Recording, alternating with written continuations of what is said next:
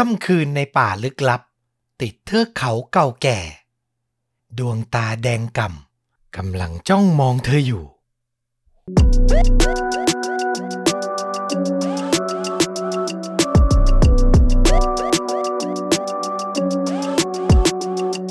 สวัสดีครับ ยินดีต้อนรับเข้าสู่ The A Files พอดแคสต์เล่าเรื่องสั้นลุ้นระทึกหลากหลายหัวข้อ จากช่องชนดูดะ อยู่กับต้อมเหมือนเดิมนะครับ วันนี้ต้องบอกว่าคอนติเนียจากสัปดาห์ที่แล้วนิดนึง เชื่อว่าหลาย ๆ คนคุณผู้ฟังที่ฟังกันประจำน่าจะจำได้กับเรื่องเล่าของหญิงสาวที่มีชื่อว่าแอลลี่เมย์ที่เธอมาโพสต์เล่าใน Reddit เอาไว้นะครับ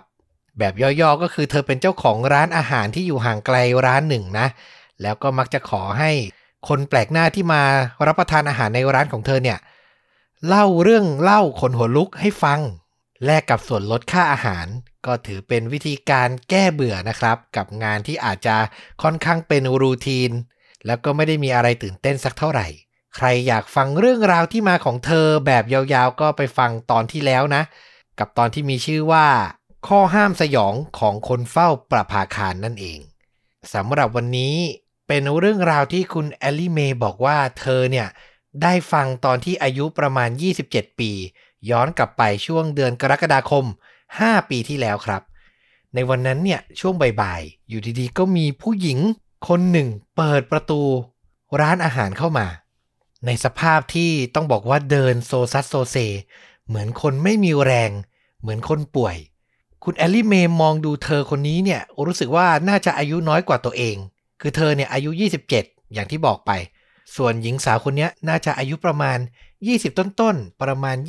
23 ท่าทางเธอเหมือนนอนหลับไม่สนิทมาหลายสัปดาห์แล้ว ถุงใต้ตาเนี่ยดำมาก พอมีแขกที่ท่าทางไม่ค่อยแข็งแรงเข้ามาในร้าน คุณแอลลี่เมย์ก็ไปดูแลอย่างดีครับ ไปรินกาแฟให้เธอ ซึ่งเธอก็รับไว้แล้วก็กล่าวขอบคุณ จากนั้นเธอก็สั่งอาหาร ทีนี้ก็ได้เวลาละคุณแอลลี่เมย์ก็ตัดสินใจ เดินเข้าไปพูดคุยด้วย แต่แทนที่จะถามว่ามีเรื่องเล่าไหม คือสภาพร่างกายเธอมันน่าเป็นห่วงอะ่ะ คุณแอลลี่เมย์ก็เลยถามคำถามเบื้องต้นว่า เธอสบายดีไหม แทน ต้องบอกว่าตอนนั้นหญิงสาวปริศนาคนนี้ มีสายตาที่กระสับกระส่าย มองไปรอบห้องด้วยท่าทางเหมือน ไม่อยากจะไว้ใจอะไรเลย มือของเธอก็สั่นอย่างรุนแรง ขณะที่พยายามจะใช้ช้อนส้อมเนี่ย ตักคีบอาหารที่สั่งมา พอได้ยินคำถามว่าสบายดีไหมหญิงสาวคนนั้นก็มองหน้าคุณแอลลี่เมย์แล้วดวงตาของเธอ ก็มีหยดน้ำตาไหลออกมาครับ คือมันมีอะไรแน่ ๆ ดูน่าสงสารมากๆ เธอเอ่ยปากบอกคุณแอลลี่เมย์ว่า ถ้าฉันเล่าไป ยังไงคุณก็ไม่เชื่อฉันแน่ ๆ คุณแอลลี่เมย์ก็เลยตอบไปว่าไม่ต้องเป็นห่วงหรอก ฉันเชื่อเธอแน่ ๆ และที่ผ่านมาเนี่ย กิจกรรมที่ผมเล่าไปว่า เธอก็จะรับฟังเรื่องเล่าจากคนมากหน้าหลายตาอยู่แล้ว ต่อให้เธอไม่เชื่อ สุดท้ายเราก็ต้องแยกย้ายกันไปอยู่ดี เธอก็พูดย้ำกับหญิงสาวคนนี้ไปนะครับ พอฟังประโยคนี้จบ หญิงสาวคนนี้ก็ก้มมองลงที่โต๊ะ เหมือนใช้ความคิดครับ มือของเธอเนี่ยขยับไปเกาผิวหนังของตัวเอง ที่บริเวณแขน ซึ่งคุณแอลลี่เมย์สังเกตเห็นว่า มีรอยแดงเป็นทางยาวอยู่แล้ว ในที่สุดเธอก็ถอนหายใจ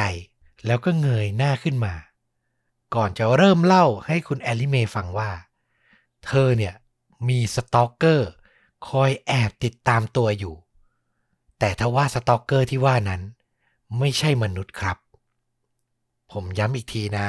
นี่คือเรื่องเล่าที่คนเล่าบอกว่าเป็นเรื่องจริง แต่นำมาจากเว็บบอร์ดอย่าง Reddit นะ เพราะฉะนั้นอยากให้ฟังไปในทิศทางความบันเทิง ดีกว่าที่จะไปไล่ตามถามจับผิดว่ามันคือความจริงหรือเปล่านะครับ หญิงสาวคนเดิมเล่าต่อว่าครั้งแรกที่เธอเห็นสตอกเกอร์ที่แอบติดตามตัวเธอเนี่ย มันเกิดขึ้นเมื่อไม่กี่เดือนก่อนหน้านี้ เป็นเวลาค่ำคืนครับ ที่เธอต้องเดินทางกลับหอพักเพียงลำพัง ซึ่งหอพักของเธอเนี่ยก็อยู่ในเมืองเมืองหนึ่งที่ค่อนข้างเงียบสงบ แล้วก็ติดกับเทือกเขาใหญ่ที่มีชื่อว่า Appalachian ผมแวะขยายความตรงนี้นิดเดียว เทือกเขาในอเมริกาถ้าเราจะเคยรู้จักกันบ่อยๆ ก็คือเทือกเขาร็อกกี้เนาะอันนี้อยู่ทางตะวันตกของประเทศเป็นเทือกเขาใหญ่ ส่วนเทือกเขาแอปพาเลเชียนเนี่ยจะมีขนาดเล็กกว่า แล้วก็อยู่ทางตะวันออกครับ ผมลองไป search หาข้อมูลเพิ่มเติมมา เขาก็เล่ากันว่าเป็นเทือกเขาที่เกิดขึ้นมา นานแสนนานมากๆ ตั้งแต่ยุคดึกดำบรรพ์คือเกิดขึ้นมาก่อนเทือกเขาร็อกกี้อีก แล้วก็เป็นถิ่นที่อยู่อาศัยของคนผิวขาวที่ฐานะค่อนข้างยากจน คือทำงานใช้แรงงานกันมาตั้งแต่ยุคก่อร่างสร้างประเทศ ปัจจุบันก็ยังเป็นอย่างนั้น ส่งผลให้ในป่าเนี่ยมีอะไรที่ค่อนข้างลึกลับ มีผู้คนที่มีแนวความคิด เรื่องเวทมนต์ดำเรื่องแม่มดเนี่ย ยังมีเล่าขานกัน แล้วแน่นอนว่า มีสัตว์ร้าย แล้วก็อสูรกายเรื่องเล่าลึกลับ เป็นพรวนเลย ตัวหญิงสาวเจ้าของเรื่องเนี่ยก็รู้แหละว่าภูเขาแถวๆเนี้ยมันน่ากลัว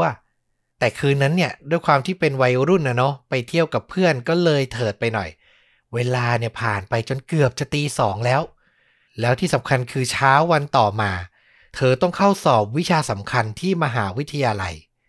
นั่นหมายความว่าเธอต้องรีบกลับไปที่หอพัก เพื่อไปทบทวนบทเรียนให้เร็วที่สุด แล้ววิธีการเดินทางที่จะถึงหอพักให้รวดเร็วนั้น ก็ต้องใช้เส้นทางเล็กๆ ที่ตัดผ่านป่าครับ เธอบอกว่าเธอกลัวนะ แต่ก็กังวลเกี่ยวกับการสอบในตอนเช้ามากกว่า เพราะฉะนั้นก็ต้องเดินทางกลับไปให้ได้เร็วที่สุด หญิงสาวคนนี้ ผมขออนุญาตใช้ชื่อสมมุติว่าคุณเอก็แล้วกัน คุณเอก็เดินเข้าไปในป่า ก้าวเท้าผ่านต้นไม้ใหญ่ไปสักพัก จนกระทั่งความรู้สึกแปลกๆความรู้สึกหนึ่ง มันผ่านเข้ามาในสมอง คือเธอรู้สึกเหมือนมีคนจับตามองอยู่ครับ หัวใจของคุณเอเริ่มเต้นแรงครับ เหงื่อไหลออกมาท่วมร่าง เธอตัดสินใจหยุดเดิน แล้วเริ่มมองไปรอบๆตัว จนกระทั่งไปหยุดอยู่ที่จุดหนึ่ง ผ่านแนวต้นไม้ใหญ่ แล้วเธอก็เห็นร่างปริศนา มันมีรูปร่างคล้ายมนุษย์ แต่สูงมากผิดปกติ คือสูงถึง 7 ฟุตหรือประมาณ 213 เซนติเมตร โอ้โห เกินค่ามาตรฐานของคนทั่วไปมากๆเลย ต่อให้เป็นชาวตะวันตก ก็เถอะเนาะ แล้วที่สำคัญ เมื่อเธอตั้งใจมองให้มากขึ้น ร่างปริศนานั้น มันซีดขาวเหมือนคนป่วย แต่ดวงตากลับแดงก่ำพร้อมกับมีรอยยิ้มกว้าง นึกถึงภาพสัตว์ประหลาดที่ฉีกยิ้มจนผิดปกติอะครับ ปากใหญ่ฉีกกว้างมากๆ มีฟันแหลมคม เปื้อนสีแดง ดูน่าสยดสยอง คือเหมือนหลุดมาจากในหนังเขย่าวขวัญเลยอะคุณเอบอกว่า ร่างร่างนั้น ทั่วร่างกายเนี่ย เหมือนไม่มีขนเลย แล้วก็สวมชุดลายพลาง ใกล้เคียงกับชุดในพลานหรือชุดทหารเอาไว้ บอกได้เลยว่าไม่ใช่มนุษย์ แต่ก็มีความคล้ายมนุษย์อยู่ คุณเอตัวแข็งทื่อเมื่อได้เห็นมันชัดๆ สิ่งนั้นจ้องมองกลับมาด้วยความสยดสยอง ยืนยิ้มให้เธออยู่อย่างนั้น จนกระทั่ง คุณเอเริ่มตั้งสติได้ เธอตัดสินใจ หันกลับไปมองทางที่เธอจะต้องเดินผ่าน แล้วก็วิ่งอย่างไม่คิดชีวิต ชั่ววินาทีที่ออกตัววิ่ง เธอเหลือบกลับไปมองสิ่งมีชีวิตปริศนานั้น แล้วก็เห็นว่ามันไม่ได้วิ่งไล่ตามเธอมาแต่อย่างใด สิ่งที่มันทำคือค่อยๆ หันมองเธอ พร้อมรอยยิ้มกว้าง มองตามมาอยู่อย่างนั้น คุณเอวิ่งกลับมาจนถึงที่หอพัก สิ่งที่เกิดขึ้นกับร่างกายของเธอคือเธอรู้สึกป่วยเป็นอย่างมาก เธออาเจียนเอาทุกอย่างที่อยู่ในท้องออกมาแทบจะหมด ซึ่งสำหรับคุณเอมันเป็นอะไรที่แปลกมากๆ เพราะที่ผ่านมาจนเธออายุ 23 เนี่ย เธอเคยป่วยอาการแบบเนี้ยเพียงสองครั้งเท่านั้น ครั้งแรกคือป่วยเป็นไข้ตอนอายุ 10 ขวบ ครั้งต่อมาคือดื่มเครื่องดื่มแอลกอฮอล์หนักไปหน่อยช่วงมัธยมปลาย แล้วจากนั้นร่างกายก็แข็งแรงมาตลอด มาเป็นอีกทีก็คือตอนนี้ครับรูมเมทร่วมห้อง ก็รีบเข้ามาดูอาการของคุณเอ สภาพร่างกายของเธอเต็มไปด้วยเหงื่อ เธอสะอื้นด้วยความหวาดกลัว สลับกับอาเจียนอยู่อย่างนั้น โดยไม่ทราบสาเหตุ คุณเอพยายามเล่าเกี่ยวกับสิ่งที่เธอเห็นในป่า ให้เพื่อนร่วมห้องฟัง แล้วในคืนนั้นต้องบอกว่าเธอเนี่ยไม่สามารถหลับสนิทลงไปได้เลยครับ คือหลับตาเหมือนจะนอนหลับไป แต่เธอสะดุ้งตื่นมาพร้อมอาการผวา 3-4ครั้ง อันนี้คือสิ่งที่รูเมทของเธอ เล่าให้ฟังในตอนเช้า คือเหมือนขวัญเสียขวัญผวาไปเลย ในเช้าวันต่อมา เธอยังคงรู้สึกอ่อนล้าและตัวสั่น ตัดสินใจ อีเมลบอกอาจารย์ขอเลื่อนสอบไปก่อน เพื่อจะใช้เวลาพักผ่อนดูร่างกายตัวเองว่าจะหายเป็นปกติไหม ตลอดทั้งวันนั้น เธอใช้วิธีการ อยู่ตัวติดกับรูมเมทตลอดเวลา คือขวัญเสียไปแล้วไม่กล้าอยู่คนเดียว ในใจเนี่ยก็นึกถึง ร่างปริศนาที่เธอพบเห็นร่างนั้นในคืนที่ผ่านมา เวลาผ่านไปถึงช่วงค่ำระหว่างที่เพื่อนรูมเมทของเธอเนี่ยอยู่ในห้องนอนส่วนตัว ตัวเธอนั่งอยู่ในห้องนั่งเล่น อยู่ดีๆ เธอก็ได้ยินเสียงเคาะกระจกหน้าต่างครับ แล้วเมื่อเธอเหลือบมองไป เธอก็เจอร่างปริศนาร่างเดิม ตาแดงกำยืนฉีกยิ้มให้เธออยู่ภายนอก คุณเอเริ่มกรีดร้องจนแทบจะสิ้นสติ ส่งผลให้รูเมทรีบออกจากห้องนอนมาดูว่ามีอะไรเกิดขึ้น แล้วสิ่งที่เพื่อนของคุณเอมองเห็นภายนอกหน้าต่าง ก็ทำให้เธอหน้าซีดราวกับเห็นผี คุณเอถามเพื่อนย้ำๆว่า เธอก็เห็นเหมือนฉันใช่ไหม เห็นเหมือนกันใช่ไหม เพื่อนก็พยักหน้า แล้วก็รีบวิ่งไปที่โทรศัพท์ โทรแจ้งตำรวจให้เร็วที่สุด สิ่งที่เกิดขึ้นต่อมาคือ อาการจากเมื่อค่ำคืนก่อน กลับมาอีกครั้ง คุณเอตัวสั่นเหงื่อออก แล้วก็อาเจียนนำทุกสิ่งที่กินไปออกมาแทบจะหมดร่าง แต่ทางด้านเพื่อนร่วมห้องนั้นไม่ได้มีอาการป่วยแปลกปลอมอย่างนี้แต่อย่างใดครับ ไม่นานเมื่อเจ้าหน้าที่ตำรวจเดินทางมาถึง พวกเขาก็พยายามจะปลอบประโลมให้คุณเอเนี่ยหายหวาดกลัว แต่ก็ทำได้แค่ประมาณหนึ่ง จากนั้นเจ้าหน้าที่ก็เริ่มตรวจสอบ รอบๆหอพัก ดูบริเวณที่คุณเอแล้วก็เพื่อนรูมเมทเนี่ยเห็นร่างปริศนานั้นทว่าก็ไม่เจออะไรผิดปกติ ที่สำคัญ พอไปเช็คดูกล้องวงจรปิดรอบๆหอพัก กลับไม่เจอการเคลื่อนไหวของสิ่งแปลกปลอมใด ๆ เลยครับ คือเจ้าหน้าที่ตำรวจไม่เจอร่างปริศนานั้นเคลื่อนไหวอยู่เลย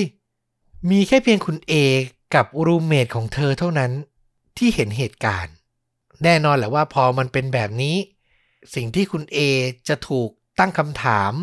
ถูกให้คำแนะนำจากคนรอบข้างก็คือ สิ่งที่เธอเห็นเนี่ย มันเป็นอาการทางจิตหรือเปล่า แต่ที่สำคัญคือ เธอไม่ได้เห็นครั้งนี้ครั้งเดียวนะครับ คุณเอเล่าว่าหลังจากนั้น ทุกค่ำคืน ต่อเนื่องกัน 2-3 เดือน เธอก็มักจะเห็นเจ้าร่างยักษ์ปริศนา มาก่อกวนอยู่ตลอด คุณเอก็ยอมเข้ารับการตรวจ ไปพูดคุยกับจิตแพทย์ ไปทำซีทีสแกน MRI ตรวจสอบสมองตรวจสอบร่างกายทั้งหมด แต่ก็ได้รับผลสรุปว่าเธอไม่มีอาการบาดเจ็บที่ศีรษะ ไม่มีเนื้องอก ไม่มีอะไรที่มันจะทำให้เกิดภาพหลอนในสมองของเธอได้เลย แม้แต่น้อย ส่วนอาการป่วยของเธอนั้น พอไปตรวจเลือดก็พบว่าไม่มีความผิดปกติใด ๆ ไม่มีโรคภัยไข้เจ็บอะไรเกิดขึ้นเลย กระเพาะอาหารของเธอก็ปกติ คือตรวจอะไรได้ตรวจหมด แต่ก็ไม่เจออะไรที่มันแปลกปลอม แล้วก่อนหน้านี้ตลอดชีวิตที่ผ่านมา เธอก็ไม่เคยป่วย ไม่เคยฝันร้าย หรือเห็นภาพหลอนแบบที่เป็นอยู่นี้มาก่อนเลยครับ โอ้โห ผมว่ามันน่ากลัวกว่าตรวจเจอโรคร้ายอีกเนาะคือเจอโรคเนี่ยเราก็ยังหาทางรักษาได้ แต่นี่มันคืออะไรอะ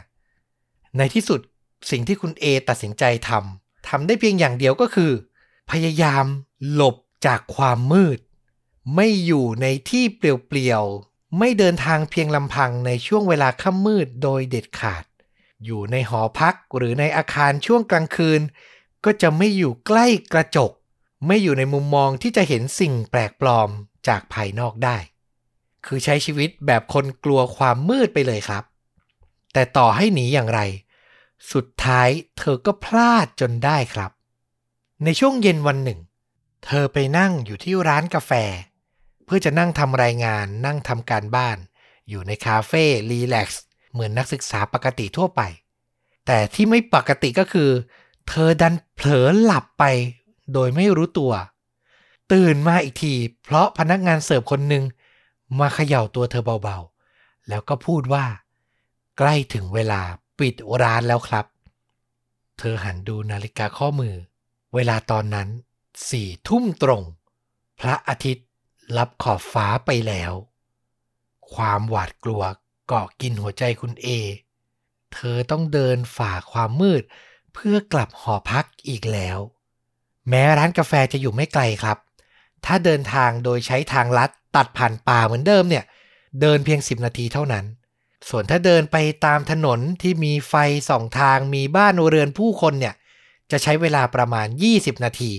ก็คือคูณ 2 เข้าไปเลย ตัดสินใจไม่ยากเลยใช่ไหมครับ ว่าจะไปทางไหน ผมเชื่อว่าคุณผู้ฟังทุกท่านคิดเหมือนกัน คุณ A เลือกเดินอ้อมป่า คือเดินไปตามบริเวณที่มีบ้านเรือน แม้จะเดินไกลขึ้นมาหน่อย สิ่งที่เธอทำเพื่อสร้างความอุ่นใจให้ตัวเองนั้นก็คือ เดินถือมีดพก ที่เธอพกไว้เพื่อป้องกันตัวเนี่ยเหน็บเอาไว้ในแขนเสื้อตลอดเวลา จากนั้นก็รวบรวมความกล้าเดินไปเรื่อยๆ อย่างที่บอกไปครับ เมืองที่เธอศึกษาเล่าเรียนอยู่นั้น อยู่ติดเทือกเขา แล้วก็ไม่ใช่แหล่งชุมชน ไม่ได้มีร้านค้าผู้คนคลาคล่ำใด ๆ คือเดินไป 20 นาทีเนี่ยอาจจะเจอคนแค่ประมาณไม่ถึง 10 คนซะด้วยซ้ำแต่คุณเอทำอะไรไม่ได้ ยังไงก็ต้องเดินฝ่าความมืดออกไป หลังเดินไปได้ 10 นาทีโดยประมาณ อยู่ดีๆ ก็เกิดอาการบางอย่างขึ้นกับร่างกายของเธอครับ เธอเริ่มเหงื่อออก มีอาการหอบเหนื่อย คลื่นไส้ ในใจเต็มไปด้วยความวิตกกังวลและหวาดกลัว อาการแบบนี้เธอเคยเป็นมาก่อน มันสอนให้เธอรู้ว่า ร่างปริศนาอาจจะอยู่ไม่ไกลจากตัวเธอนัก คุณเอนำมีดที่เหน็บเอาไว้บริเวณแขนเสื้อเนี่ย ออกมาถือ แล้วก็สอดสายสายตาไปรอบๆ เธอมองผ่านไปจนเห็นตรอกซอยเล็กๆ ตรอกซอยหนึ่ง ซึ่งอยู่ไม่ไกลจากตัวเธอนัก และที่นั่น ร่างอันสูงชันและซีดขาวราวกับทูตแห่งความตาย พร้อมดวงตาแดงก่ำและรอยยิ้มเห็นฟันอันน่าสยดสยอง มันยืนมองเธออยู่ ร่างนั้นยังคงสวมชุดลายพลางเหมือนเดิม แต่ที่เพิ่มเติมเข้ามาก็คือ ในมือมันถืออย่างอื่นมาด้วย คุณเอมองเห็นเป็น ช่อดอกไม้เหี่ยวๆดูกำลังจะร่วงโรย ช่อหนึ่ง อสุรกายตัวนั้น ใช้มือยื่นมันออกมา เหมือนอยากจะให้ดอกไม้นี้กับเธอ สิ้นสุดการกระทำนั้น คุณเอตัดสินใจหันหลัง และออกวิ่งไปตามถนนอย่างไม่คิดชีวิต ต้องบอกว่าเธอเป็นนักวิ่งที่เคยได้รับเหรียญรางวัลมาแล้ว ตั้งแต่สมัยอยู่มัธยม ชนะเลิศระดับรัฐเลยทีเดียว คือวิ่งเร็วมาก แต่ร่างปริศนานั้น ที่ดูใหญ่โตสูง 210 เซนติเมตร กลับวิ่งตามเธอมาทัน ภายในเสี้ยววินาที คือก่อนหน้านี้มันแค่ยืนมอง แต่ครั้งนี้มันวิ่งตามมา สร้างความหวาดผวา ให้กับคุณเอยิ่งขึ้นไปอีก เจ้าปีศาจร้าย เอื้อมมือมาจับไหล่ของคุณเอเล่ามาถึงตรงนี้ กลับมาที่ร้านอาหารของคุณแอลลี่เมย์คุณเอถลกเสื้อให้ดูบริเวณไหล่ ซึ่งทำเอาคุณแอลลี่เมย์หายใจติดขัดครับ เพราะสภาพมันน่ากลัวมากๆ มันมีรอยแผลเป็นรูปร่างคล้ายมืออยู่ที่นั่น คุณแอลลี่เมย์บอกว่าเธอเคยเห็นบาดแผลแบบนี้ครั้งแรก ตอนที่ดูสารคดี ที่มีผู้หญิงคนหนึ่งถูกสาดน้ำกรดใส่ คือแผลมันรุนแรงแบบนั้นเลย ถ้าเปรียบเป็นแผลไฟไหม้ก็คือ แผลระดับสามคือร้ายแรงที่สุด ตัวอะไรที่มันแค่เพียงจับไหล่ แล้วมันสร้างความบาดเจ็บรุนแรงได้ขนาดนั้น คือเป็นสัตว์ประหลาดแน่ ๆ คุณเอบอกว่าการสัมผัสตัวในคืนนั้น มันทำให้ไขมันและก็กล้ามเนื้อ บริเวณไหล่ของเธอ เสียหายอย่างมากคคือเธอแทบจะไม่สามารถยกแขนแขนเนี้ยได้อีกแล้ว เล่าจบน้ำตาเธอก็ไหลอาบใบหน้า เธอเล่าต่อว่า หลังเจ้าปีศาจร้ายสัมผัสไหล่ของเธอ เธอก็สุดหวบลงไปกองกับพื้น แล้วก็กรีดร้องด้วยความเจ็บปวด ช่วงวินาทีสุดท้ายก่อนที่เธอจะหมดสติ เธอเห็นร่างนั้น ยืนคล่อมอยู่ เหนือตัวของเธอ แล้วก็ก้มหน้ามาใกล้ๆ พร้อมรอยยิ้มอันแสนสยดสยอง ก่อนจะเอ่ยปากออกมา เพียงหนึ่งคำคือคำว่า soon S O O N แปลง่ายๆก็คือ เหมือนกับอยากจะบอกว่า เดี๋ยวเจอกันใหม่ เร็วๆนี้ ได้ยินแค่นี้ เธอก็หมดสติไป คุณเอตื่นขึ้นมาอีกครั้งที่โรงพยาบาลในอีกสองวันต่อมา แม้ว่าบาดแผลจะได้รับการรักษาแล้ว แต่ความเจ็บปวดก็ยังคงอยู่แล้วก็แทบไม่ดีขึ้นเลย เหตุการณ์ในคืนนั้นเป็นฟางเส้นสุดท้ายสำหรับเธอ เธอตัดสินใจลาออกจากมหาวิทยาลัย เก็บข้าวของ แล้วก็เดินทางข้ามรัฐกลับไปอยู่กับพ่อและแม่ เวลาผ่านไปนานหนึ่งสัปดาห์ ที่เธอรู้สึกว่าทุกอย่างน่าจะปกติดีแล้ว จนกระทั่งในค่ำคืนหนึ่ง เธอเปิดประตูออกมาที่หน้าบ้าน แล้วก็พบช่อดอกไม้ที่ร่วงโรย แบบเดียวกันกับที่เธอเคยเห็น วางอยู่ พร้อมกับกล่องเปล่า ที่พอเปิดออกดู มันกลับเต็มไปด้วยฟัน และก็เล็บของมนุษย์เปื้อนเลือดครับ โอ้โหหน้าขนลุกมากๆ เหมือนมันเป็นสัญลักษณ์ที่ปีศาจร้ายตัวนั้นจะบอกกับเธอว่า มันมาอยู่ที่นี่แล้วนะ หลังจากนั้น มันก็ทำตัวเข้าใกล้มากขึ้นเรื่อยๆ จากที่เคยแค่มายืนมอง อยู่นอกหน้าต่างที่หอพัก ครั้งนี้บางทีมันก็มาทุบกระจกด้วยความคลั่งไคล้ทำให้คุณเอตกใจจนแทบคลั่ง แน่นอนว่าพอเรียกเจ้าหน้าที่มาถึงที่บ้าน ก็ไม่มีอะไรอยู่ณบริเวณนอกบ้านนั้น ไม่มีร่องรอยใด ๆ เลยแม้แต่น้อย จากที่เธอเล่ามา ผมก็สันนิษฐานเอาว่า คุณพ่อกับคุณแม่ของเธอเนี่ย น่าจะเคยมีโอกาสได้เห็นเจ้าสัตว์ร้ายตัวนี้ด้วยครับ คือเธอเน้นย้ำว่า บุคคลอื่นจะไม่เห็นเจ้าสัตว์ร้ายนี้ด้วยตัวเอง แต่ถ้าเมื่อไหร่ที่พวกเขาอยู่กับเธอในช่วงค่ำคืนเนี่ย จะมีโอกาสได้เห็นมัน และตั้งแต่นั้นเป็นต้นมา เธอก็เลยตัดสินใจ ออกเดินทางขับรถไปทั่วประเทศ โดยผู้เป็นพ่อและแม่จะคอยส่งเงินมา เป็นค่าอาหารแล้วก็ค่าห้องเช่า คุณเอคิดว่า หากต้องใช้เวลาประมาณหนึ่งสัปดาห์ ที่มันจะหาเธอเจอ ดังนั้น ถ้าเธอเดินทาง ร่อนเร่พเนจรไปเรื่อยๆ มันก็คงตามเธอมาไม่ทัน คือเธอเชื่อว่ามันจะเดินทางในช่วงเวลากลางคืนได้เท่านั้น เพราะฉะนั้นสิ่งที่ทำได้ก็คือต้องย้ายเมือง ต้องเดินทางต่อไป อย่าได้หยุด เมื่อคุณแอลลี่เมย์เจ้าของร้านอาหารฟังมาถึงจุดนี้ เธอก็มองดูใบหน้าอันแสนเศร้าของคุณเอ แล้วก็เอ่ยปากออกมาว่า ฉันขอกอดคุณได้ไหม หญิงสาวที่กำลังสะอึกสะอื้นและมีร่างกายอันสั่นเทา ก็พยักหน้า พวกเธอโอบกอดปลอบประโลมกันอยู่อย่างนั้น นานถึงครึ่งชั่วโมง ก่อนที่คุณแอลลี่เมย์จะพาคุณเอกลับไปที่บ้านของตัวเอง ในช่วงเวลาที่ยังเป็นตอนกลางวันนะครับ คุณแอลลี่เมย์ชวนให้คุณเอเนี่ย พักผ่อนอาบน้ำ แล้วก็ช่วยทำแผลบริเวณแขนให้ ให้เธอได้เล่นกับแมวที่อยู่ที่บ้าน คือช่วยปลอบใจให้เธอรู้สึกปลอดภัยแล้วก็รู้สึกดีขึ้นนั่นแหละ จากนั้นก็ปิดท้ายด้วยการนำผลไม้แล้วก็คุกกี้ ใส่กล่องถนอมอาหาร แล้วก็มอบให้เธอไว้เป็นสเสบียง รวมถึงแนะนำสถานที่พักผ่อนโมเทลที่ใกล้ที่สุดให้กับคุณเอด้วย คุณแอลลี่เมย์ทิ้งท้ายว่า ยังคงคิดถึงคุณเออยู่ตลอดเวลา แม้จะผ่านมากว่าครึ่งทศวรรษ 5 ปีแล้ว ที่เธอไม่ได้ยินเรื่องราวอะไรเพิ่มเติมเลย